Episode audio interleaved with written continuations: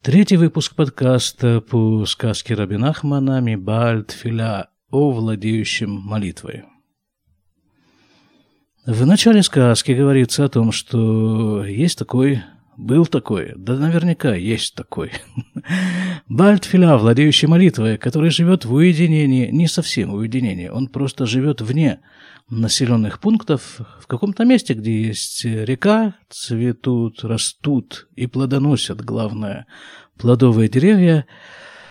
Время от времени он заходит в населенный пункт, разговаривает один на один с некоторыми людьми, и бывает такое, что эти люди уходят из населенного пункта вот туда, к нему, к этому самому владеющему молитвой, потому что основное занятие в жизни, как он считает, это общение с Богом через молитву, через другие средства, позволяющие человеку приблизиться к Богу. Постепенно вокруг Бааль Тфиля образуется группа его учеников, и вот они живут там и занимаются тем, чем считают нужным заниматься. А это, как вы понимаете, входит в прямое разногласие со взглядами общества на жизнь и на то, чем должен заниматься достойный член общества. Вот мы постепенно подходим к этому самому обществу, точнее, к одному из китов, глобальных китов, на которых держится мировоззрение общества. Раби Нахман оставляет на некоторое время эту группу, собравшуюся вокруг Бааль Тфиля, и начинает следующий рассказ. Точнее, это в рамках все той же сказки. Я говорил уже, что эта сказка включает в себя несколько рассказов, которые переплетаются между собой и создают причудливейший узор. Узор действительности. Не такой уж и сказочной. Продолжим. «Ваяйом, и было такое». Ваямедина, Шаяшам, Аширут Гадоль. Была страна, в которой было колоссальнейшее богатство. Шаюкулям, Аширим, Ахаядаркам, Ванагатам, Зар, Умешуннемеот. Все в этом государстве были богаты, только их поведение было очень странное. Пишет Раби Нахман, потому что все у них выстраивалось в соответствии с богатством. Шая эрех маалят колехад вехад кифи ааширут шело. Потому что ценность и положение каждого из подданных этого государства было в соответствии с его богатством. Шимиши ешло ках веха халафим орававот ешло маалазу. Потому что вот если у человека есть столько-то тысяч и столько-то десятков тысяч денежных единиц, у него было соответствующее положение, он занимал определенную ступеньку в обществе. У Миши ешло, а что скажете, да, а почему? Мы же все знакомы с этим государственным устройством. Да, сказка-то она, сказка давней. Да, собственно говоря, мы все, каждый из нас в какой-то степени являемся подданными этой страны богатства. Это было маленькое отступление дальше. У Миши ешло ках вехах мамон веешло малахерет, а у другого подданного этого государства, у которого вот столько-то вот капитала, у него есть другое положение в обществе. Другое к нему отношение «Вехейн», «Каюцебезе» и так дальше. «Коль седрама лётая эцлям кефия мамон шельколь эхад вэхад». И вся вот эта вот общественная лестница, эта градация была выстроена у них в связи с богатством, которое есть у каждого и каждого члена этого общества. Ну хорошо, так, по крайней мере, ребята, по крайней мере, они не лицемерят. Потому что вот в других странах, которые я знаю, все то же самое происходит, в общем-то, но как-то это все затушевывается. А в этом государстве его подданные не видят смысла лицемерить и врать, по крайней мере, в этом отношении. Основная наука, может быть, даже единственная, которая в этом государстве, видимо, царствовала, это бухгалтерия. У Миши Ежелу, как веках, аляфим, веревавод, кефи асхум, шая кацув, эцлям, умелех. Ну и, соответственно, человек, у которого набиралось там какое-то количество тысяч и десятков тысяч тугриков, скажем так, больше всех, видимо, так, то он у них был царь, а как иначе? С бухгалтерией это не пошутишь. Вехен аялахем дагалим. Шемише ешло как вехах мамон гу бедегельзе. И у них были еще вот такие вот знаки. Потому что тот, у которого есть вот столько-то и столько-то богатства, он относился вот к этому знаку. «Выешло отто амаля плонит ботто адегель». И у него, соответственно, было вот такое положение, которое принято у людей, относящихся к этому знаку. Усложнения тут какие-то пошли, вот это градации этих богатых людей. Тяжело быть богатым, наверное. У Миши Ешло, как вы как мамон, у бедагелях ахер. Вешло шам эйзе маля беото адегели фи эрех мамоно. И у него там, вот на этом его, под этим его знаком, дегель — это не только знак, это еще и флаг. Как бы они вот на такие группы распределялись, у каждой из которых был свой флаг, свое знамя. В соответствии со счетом в банке или где там у них были счета. Ваяк отцов, это же все написано, напомню, 200 с небольшим лет назад. Ваяк отцов Ицлям, и у них было вот так вот заведено, такой у них был закон, можно сказать. Кама мамон и ело вее нихшав бото адеге бемала плонит. У них так заведено было, что вот у этого есть вот столько-то денег, и он относится вот к этому вот флагу, к этому знаку в соответствующей, и занимает соответствующую позицию. «Вехама мамон и ело вее нихшав бедегель ахер бейземала». А другой человек, которого вот столько-то богатства, он относится к другому совершенно знаку, флагу, и у него вот такая-то вот ступень общественная. «Вехейн а даргаве амаля шельколе хадве хада я аколь кефи амамон». Ну и так, вот все, вот любая ступенька, любое место, которое человек занимает, все, буквально все, у них выстроено в соответствии с деньгами, которые есть у этого человека. «Кефи маши ая кацув эцлям». Так это у них было заведено. Вот тут вот немножко, чуть-чуть приостановимся. И давайте вот такую мысль зароним. Мысль, подчерпнутую у Раби Нахмана. Раби Нахман говорит, что... Нет, до этого. Давайте вот до этого. Вообще деньги — это что, вот так уж и плохо? Кто скажет, что деньги плохо, пусть первый бросит камень в того, что считает, что это хорошо. Деньги – нормальное явление в обществе, ну, совершенно, и когда много денег, хорошо. Вот рассказывают, я слышал такую историю про большого цадика. Он умер лет, наверное, 10 назад. Нет, больше немножко. Рав Ицхак Зильбер. Я не помню точно начало этой истории, но Раву Ицхаку Зильберу рассказали про какого-то человека, которому вот как-то там предложили свыше, не знаю, как ему предложили, что либо выбирай, говорят, вот либо тебе очень много денег будет в жизни, у тебя всегда будут деньги, либо ты будешь похоронен рядом с каким-то колоссальным совершенно цадиком. И тот, естественно, выбрал быть похороненным рядом с цадиком. На что Рав Ицхак Зильбер сказал: а я бы выбрал деньги. Потому что, говорит, знаете, сколько всяких дел хороших можно сделать с деньгами?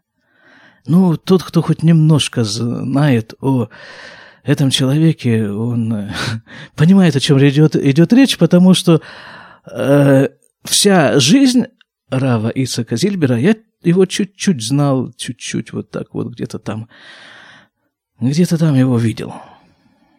Так вот, вся его жизнь буквально, она была вся целиком соткана из вот этих вот хороших дел и той помощи, которую он оказывал людям. Ну, например, вот рассказывают о нем люди, которые знали его еще по Казани, он жил в Казани, там, в Союзе еще, в военное время, послевоенное время.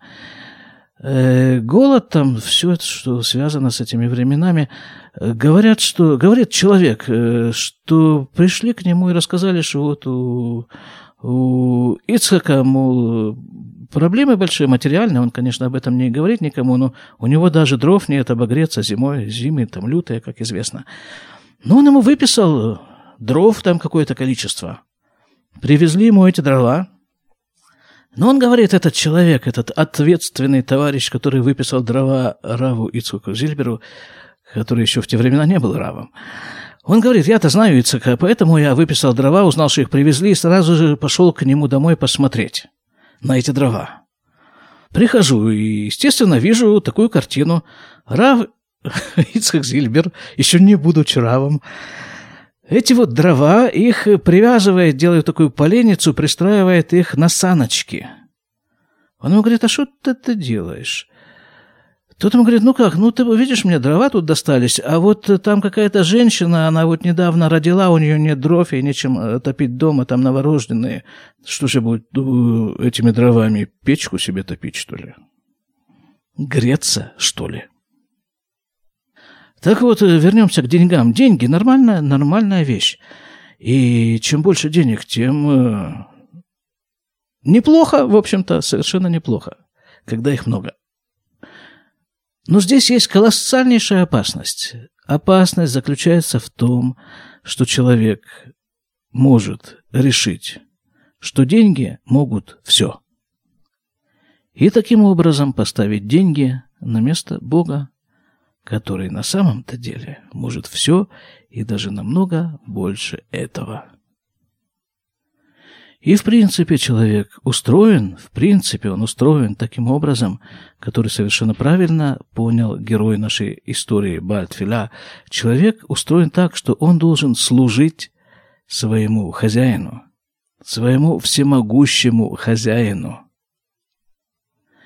Только в чем заключается вся штука, что этот же самый всемогущий хозяин дал в руки человека некую стрелку, вот ту стрелку, которая на железной дороге, да, стрелочником. Он его сделал, условно говоря, стрелочником. И человек может всю вот эту свою мощь, которую вручил ему Создатель, направить в какую угодно ему сторону.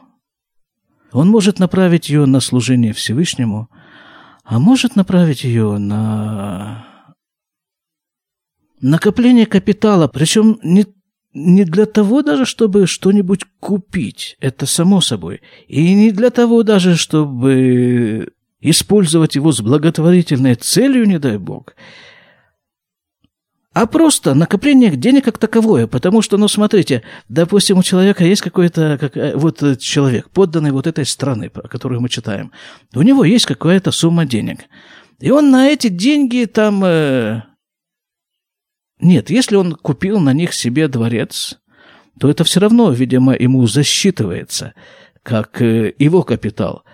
Это дает ему дополнительное количество звездочек на погоны, в соответствии с чем он может занять определенное место в обществе.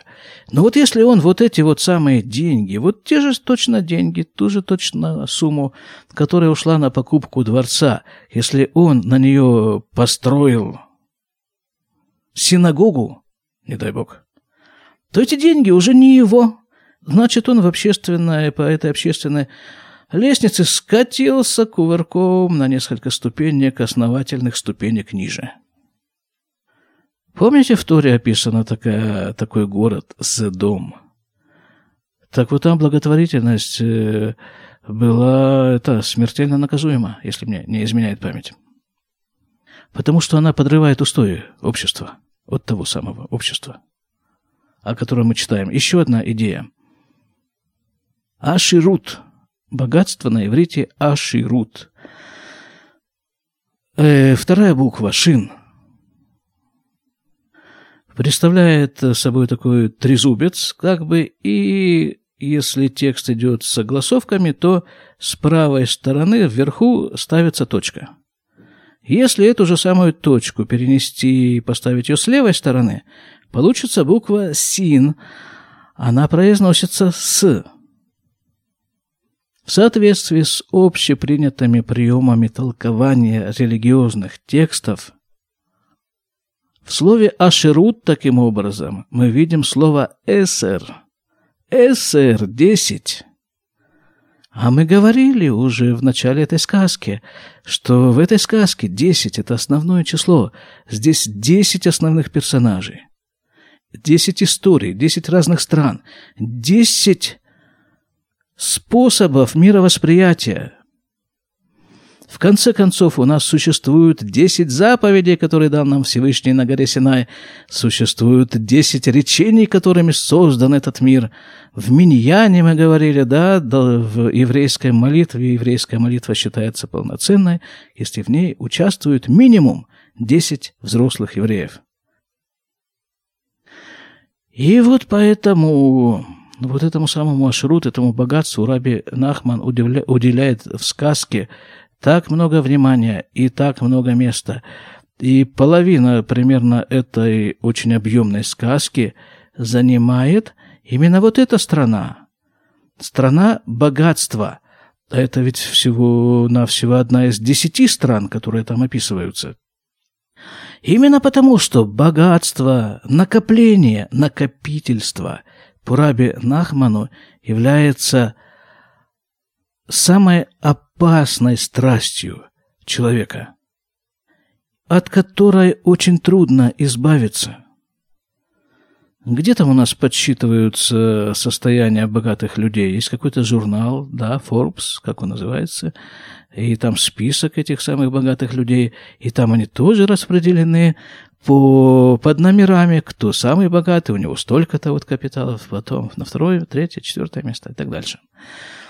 Вот, еще раз подчеркнем и вернемся, и, наверное, еще не один раз вернемся к этой идее, что в чем заключается опасность? В том, что человек может решить в один прекрасный момент, что деньги могут все, и поставить их на место Бога, и поклоняться деньгам.